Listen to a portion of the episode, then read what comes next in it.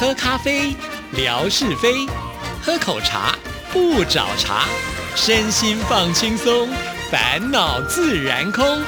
央广即时通，互动更畅通。亲爱的听众朋友，大家好，欢迎收听今天的央广即时通，我是谭志毅。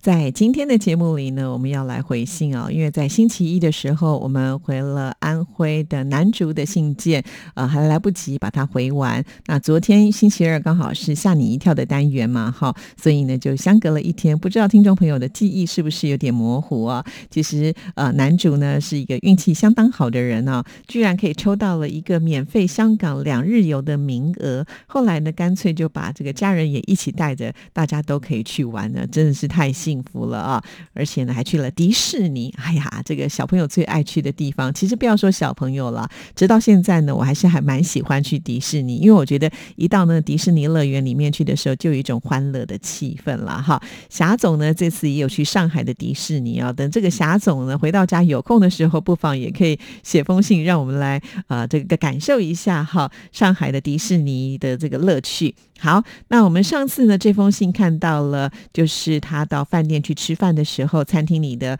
呃打工的老伯呢，穿的很干净的西装啊，让人家就觉得他是很专业的。好，那我们继续再来看下一段。香港的面积不大，好多地形是山地，有的房子都是建在山上。马路也不宽，香港的建筑都很有特色。听香港的导游说，香港人很信风水，所以有些特色的大楼的朝向、外形都是接受了风水师的建议。当大巴行至到某个地方时，导游指的这三层楼说：“这是大明星成龙送给他老婆的房子。”一看就和我们农村乡下的三层楼房差不多啦。但是香港寸土寸金的地方，这是富豪人才买得起的。导游也介绍说，在香港有钱人需要交很多的税，所以在香港的普通人也不会仇视有钱人。好，其实旅游啊，有这个导游能够解说也蛮好的哈，就更能够在很短的时间之内了解当地的一些生活的状况啦。的确啊，这个香港因为很小，寸土寸金啊，呃，房价相当的高，甚至很多人要住在那个鸽子笼里面呢，所以挺辛苦的。呃，所以我们看到。香港的一些很漂亮的房子啊，基本上好像都是那些大明星啦，或者是有钱人才有办法住得起啊。还有啊，这个香港人真的很重视风水啊。从呃这个香港他们所拍的电影就可以看看得出来，这些大楼的坐向啦，甚至外观啦，都会跟风水有关系啊。而且那个风水据说呢还有时效性的，一段时间之后呢，可能还要再改变一些装潢什么的。因此，我相信这种堪舆师的行业呢，在香港应该是能够赚不少钱吧。哈。我们再来看下一段呢。当然啦，香港之行也有感受不好的，就是坐地铁的时候抱着儿子，可是却没有人主动让座。不过总体来说，对香港的印象是好的，那里的的人也很有礼貌。三天的香港之行，也接受到了一些港人暖暖的善意。最近看了新闻，也知道香港发生了很多事。作为一个大陆人，只想深深的说一句：祝福香港。好了，就写到这儿，下次再聊吧。祝志姐生活愉快。好。好的，非常的谢谢男主写这一封信来啊。我非常赞同男主的说法啊，其实你出去旅游的时候，你就可以接触到当地的这些民众嘛，哈，其实最直接会有很多很深的感受，你一定会觉得有特别温馨或者特别有好感的地方。当然了，你也会碰到一些你觉得比较嫌恶的啊，但是呢，总体来说，如果呢，大部分你是觉得很舒服，那就很棒了啊。毕竟我们常常说一样米养百样人哦，不可能说每一个人的态度呢跟规矩都是一模一。一样的，所以反而我觉得应该是要调试自己的一个心理啦，哈。那那天呢，也许这个地铁非常的拥挤，哈，呃，或者是呢，刚好在那个大家都很疲累的情况之下，所以可能就没有人让座了。说到让座这件事情啊，其实好像小时候我们呃，在这个生活伦理课当中就学习到很多嘛，哈，尤其像在台北的捷运，我们甚至呢有画那个不同的颜色的座椅啊，深蓝色的啦，其实。呢就是给这一些呃这个老弱妇孺他们需要的人来乘坐的。其实大部分的时间，如果说车厢呢呃已经拥挤，还有几个位置是空的，那应该就是属于博爱座的部分。但是后来我也了解到，这个博爱座也不是说不可以让大家坐，你可以呢先坐，但是如果你这个时候有发现比你更需要的人，你可以起身呢让座。但是我们也曾经呢在网络上的影片看到，有一些老人家啊，他们就会比较理直气壮的会要求年轻人站起来让他坐。但是呢，这其中也有可能会是一些误会，比方说有些看起来比较年轻的朋友们，好像身强体健的啊，他呢好像就不应该来做这个博爱座，或当他坐下来的时候，也许有些人就用不同的眼光来看着他。但是直到呢这个人站起来之后，你可能发现了，哎，其实他的脚是不方便的哈，或者呢曾经也有那个孕妇哈，因为她比较瘦小一点，所以在外观上看起来呢并不像孕妇哈。可是他呃做了这个博爱座之后，也遭人指指点点之类的。因此呢，在台北的捷运呢还会发那个贴纸哈，就是可以告诉别人呢，哦，其实我是一位孕妇，然后如果可以的话，你可不可以让座，或者是说，当我呢坐在那个博爱座上的时候，也不会觉得不好意思之类的啊。其实都会有这样子的一种状况啦。说到这儿呢，我就来插播另外一个我觉得还蛮有趣的事情啊。这是真实的故事，是发生在我们同事的身上啊。我有一个同事呢，他的身形比较圆圆形的啊。他有一次呢，就搭捷运的时候呢，在博爱座就有一个年轻人站起来让座给他。当下他觉得非常的尴尬，其实他并没有怀孕啊。可是呢，就在那么拥挤的车厢，很多人呢眼睛都看着他，他心里想说，如果呢我不装我是孕妇的话，可能会有更多的人眼睛看着我说，哈哈，就是因为你太胖了吧，才被人家误会啊。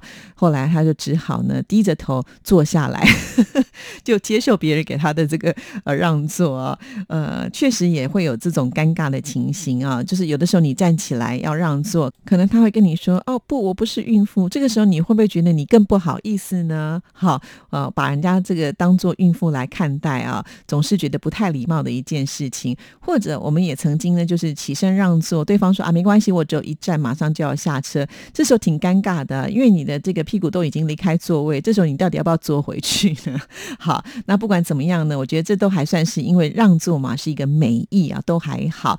比较怕的呢，就是呃，我们也看过一些影片，呃，在车厢上呢，因为要争座位而引起的一些呃争吵啦，或者甚至大打出手的都有哈。我真的觉得，呃，有没有必要一定变成这样子的一个状况呢？哈，毕竟啊，搭乘这种大众运输交通工具，比方说像是捷运、地铁啦，甚或是公车，它就没有保证你一定会有座位嘛？哈，不像火车，你还可以买那个对号入座的这种票，所以这个时候呢，你其实会觉得说没位置坐是正常的。好，你心里有这样子的一种呃想法的话，就比较不容易失落了。哈，假设没有人让你的话，你也不会觉得说怎么大家这么的没有爱心。哈，那如果有人让你的话，那就是非常的幸运的一天，这是多的，是增加的。哈，我如果这样想，其实很多事情就不会变得这么的复杂了。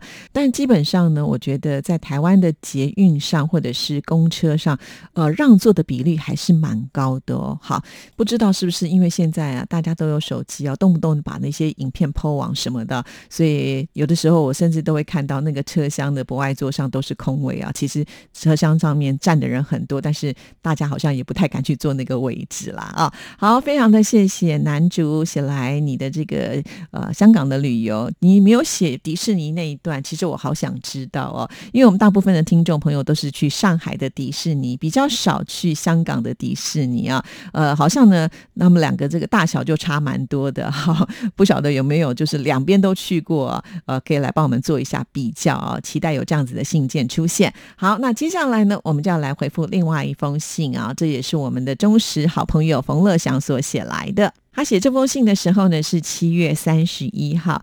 你好，志怡姐，昨天我生日的时候，收到那么多听友的祝福，好开心，好幸福啊！谢谢志怡姐和广大的听众朋友们。在这一天呢，我和我的妻子文文和孩子浩俊一起到外面去吃饭庆祝生日了。希望心中的愿望都能够实现，一家人健健康康、快乐成长。好，我说到了这个乐祥啊，真的是我们呃好人缘的听友啊。那一天呢，留言数非常的高啊，而且。点赞数呢也是相当的高。当然，我想乐享也是一个呃很热情的人啊，每一位朋友来送上祝福，他也都有回应，再加上致意的这样子的一个呃有读必回的状况之下呢，这一则微博目前呢一直在我微博当中的。排行最前面的第一个，就表示说那一则的留言跟暗赞是最多的。那我们的乐祥呢，人缘非常的好，恭喜你了。好，那我们继续再来看下一段。上一周听到了文哥在节目当中分享了日语听友会的点点滴滴，让我想到央广有一位日本的听友叫做小山敦史，他曾经在广东生活过，所以他的国语、粤语都说得很好，好厉害呀！透过央广的节目认识了海内外的听友。感受到大家对于央广和台湾的热爱哦，很厉害，连日本的听众朋友都认识啊。呃，接下来呢，我想如果乐想要去日本玩的时候，也可以跟这个小山敦史来联系一下哦。好，我们再来看下一段。最近呢，看到了霞总在厦门的旅游照片，鼓浪屿、火山岛、厦大的夜景都好美哦。其中火山岛仿佛是世外桃源一样，碧海蓝天，这里有好多的黑色的礁石，在两千多万年前是古火山口，由火山口的熔岩堆积而成的。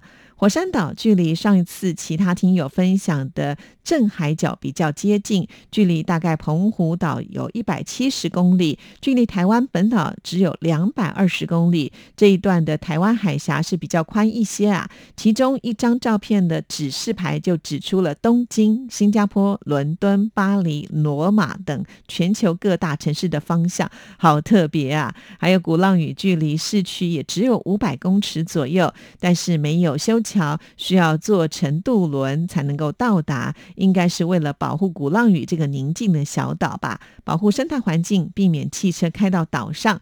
我想乘坐渡船上岛时，可以慢慢欣赏海景，也是很不错的。其实啊，我这次看到霞总的介绍之后，才觉得鼓浪屿好美，好美哦。其实我记得好像之前听众朋友也有人介绍过，呃，这边的风景啊，我真的觉得好像是一个度假的天堂。呃，其实距离台湾很近嘛，哈。也许我下次也可以选择去那里啊，踩着我们霞总的步伐呢，来到这里去观光旅游。好，那我们再来看下一段。上一周还听到陆国华新大哥分享日本的旅游心得，觉得姑哥很幽默，说话很有意思哦。他带着全家去九州玩，可以看得出来，姑大哥是一位好爸爸。最后希望志毅姐身体早日康复啊！我现在没问题啦，听到我的声音呢，应该是还蛮有元气的了吧？好，谢谢乐祥啊。说到了我们的姑哥打字大爷啊，感觉呢就像是救火队的，因为那时候感冒，声音已经不见了。当下呢，我就在想说，我希望找一个呢很能。能说的人呢，就是可以把节目的时间。啊，大部分由他来说，那我只要穿针引线就可以了。当下我就跟他说：“哎，你不是刚刚从这个日本回来吗？可不可以来我们节目当中做分享啊？”果然呢，你看那天的二十分钟，对我们的姑哥来说，好像呢时间都不够哎，一下他就好像还没有讲到那个呃最精彩的地方，时间就完了。我们录完那一集之后呢，他还跟我说：“如果需要的话，我可以再来哦，继续的没问题哈。” 真的，你看很够意思啊！因为那天我的声音真的是已经哑到了一个不行，的确是需要呢，就是尽量少说一点话哈。毕竟听起来那真的很不悦耳啦哈。那还还好，这些好同事们都会愿意的帮忙，也谢谢他们了。那也谢谢乐祥一直以来呢都是非常的支持致意啊，每一个礼拜几乎都会写信来。那我们还有一些信件的累积，就留到下一次呢再来跟听众朋友做分享。那我们继续呢再来看下一封信件。这封信件呢是问来的听众朋友林妙恩所写来的，呃，他跟乐祥一样啊，那个信件都是用累积的，因为只要碰到任何的节日呢，妙恩一定呢是赶快写信来给我们做祝福的。嗨，央广即时通致意主持人您好，农历七月到了，不要乱啪啪走哦，哈哈，真是巧合，阳历的八月一号和农历的七月一号都是同一天，这么快啊！你看，连农历八月中秋节的月饼也已经开始出售了，我还没有切来吃，不知道好不好吃呢。冰皮月饼比较好吃啦。不知道台湾呢是不是已经出售好吃的月饼了吗？在台湾还没有哎，因为呢，在中秋节之前的这个中元节啊，对于台湾来讲呢，是一个还蛮重要的日子哈。所以呢，在七月份这个时刻，大家大部分都是在普渡啊。那普渡的时候，我们也会准备很多的贡品，当然不是月饼喽。好，所以呢，这段期间所有的卖场啦、市场啦，卖的都是呢比较偏向普五度的这些贡品。我想一直会到呃，就是七月的下旬吧，有农历七月的下旬之后，呃，接近八月，这个中秋节的月饼才是呢正式的会比较呃当做他们的一个主售的呃商品哈。所以这个节日呢，对于台湾来讲是非常的有人情味的一个节日。关于中元节相关的这些民俗活动呢，就会邀请呢，呃，获得金钟奖艺术文化节目肯定的吴祝玉来到我们节目当中，跟听众朋友做分享哦。原来啊，在他的老家啊，也就是嘉义民雄这个地方呢，有特殊的一些民俗的祭典的仪式啊，跟其他地方都不一样哈。透过他的介绍，我相信听众朋友会更为了解，就让我们一起期待哈。那在八月份的时候，在台湾的月饼真的是有各式各样的口味啊。自从我开始经营微博的时候，我记得第一年我就贴了好多各式各样的月饼啊，在台湾还有所谓的这个雪饼啊，就是里面包冰淇淋的，也很受朋友们的喜爱啊。可在台湾，我觉得这个月饼的选择实在是太多了啊，虽然都很好吃，但是呢，是要稍微节制一下，因为甜食总是比较容易发胖的哈。好，尤其是糕饼类啦啊。那我们再来看下一段。致意，您和我一样不敢吃榴莲。我们家里的榴莲的颜色呢是比较偏黄，果肉是比较厚实的。妈妈曾经对我说过，这一棵榴莲树是古早时他叫舅舅从家乡带过来种的，所以比较好吃哦。现在是榴莲的季节了，到处都有榴莲飘着香气呢。哇，我还以为呢妙恩是喜欢吃榴莲的，因为在上一封信件，妙恩呢有寄来一张照片，就是家里的榴莲列。裂开来了，当下我在想说，哇，这个味道一定很重哈！没有想到，原来呢，妙音跟志一样是不敢吃榴莲的，真的是误会大了。我一直以为在东南亚的这些朋友们应该都是很喜欢吃榴莲的啊，因为榴莲据说是有水果之王之称嘛，哈。但是喜欢的人好像就爱得不得了，不喜欢的人就像志怡一样，闻到味道就会觉得很害怕。像我每次去市场啊，如果有看到那个水果摊上面卖榴莲，然后又裂开来的话，经过那个摊位，我都必须要闭气耶，不然我都觉得，呃，这个呼吸起来那个味道，好像都把瓦斯给吸进去的感觉啊。还有啊，呃，我记得我去泰国玩的时候，呃，大家都在分那个榴莲糖哦，我也是连糖果都没办法吃，那一点点的味道我都不能够接受。原来我找到了同好，也就是妙恩。好了，我自己不觉得我自己很奇怪了。好，我们继续再来看下一段。我曾经用家里的榴莲来做小杯子蛋糕，家人也爱吃。改良了做的蛋糕，我还是不敢吃，哈哈，就是因为榴莲的味道太重了。那榴莲呢，就聊到这了。先祝福志毅姐早日康复，播音愉快。好，谢谢大家。哈，显然呢，他在写这封信的时候，志毅还在这个生病的状态当中啊。现在都 OK 了，没有问题啊。那呃，我觉得妙恩真的是非常的棒，自己不吃，至少我觉得你能够忍受那个味道，还把它做成小蛋糕给其他的家人吃。哎呀，你都没有拍那个小蛋糕给我看哦。我相信呢，妙恩的手艺一定非常的好啊。另外呢，妙恩在这一封信呢也加了两个图档啊，这就是呢月饼的照片，看起来就非常的好吃。因为我觉得它的包装是偏向甜点式的包装，比较不像呢传统月饼的包装哈，所以就会觉得哎，应该呢带有现代的味道，不是传统那么甜的月饼哈。其实有的时候我就觉得月饼可以就是吃一些些，可是吃多好快就腻了，比较没有办法吃。很多，再加上呢，这个女生都比较注意自己的身材啊。这个月饼吃多的，很容易呢，这个体重就会上升。所以一直以来我都不敢吃太多。好，非常的谢谢妙恩。除了这一封信之外呢，呃，也收到了妙恩寄来的七夕情人节的祝福啊。而且呢，每次妙恩的祝福都不是只有给自己一个人，都是所有全体央广的主持人们和工作人员们，还有文哥莎姐都要快乐哦。那个祝福是。好周到，好圆满哦，所以我真的觉得我们很幸福，拥有呢这么贴心的听众朋友。好啦，看了妙恩的这一封信件，其实我突然想到，哎。那接下来要到了这个月圆人团圆的时候，我们是不是应该要来开一个直播了呢？好，就让我自己先来慢慢的规划一下啊！真的好久没有开直播，也很期待能够跟大家见面。当然，重点就是要互动啊，一定要所谓的呃有来有往嘛。听众朋友一定呢要多多支持我们节目，就要透过信件，尤其暑假期间，你可能去哪里玩了，你也可以分享给我们大家，或者你吃了什么特别的东西，也欢迎呢告诉我们，让我们也跟着长知识。时间到了，祝福大家，下次聊，拜拜。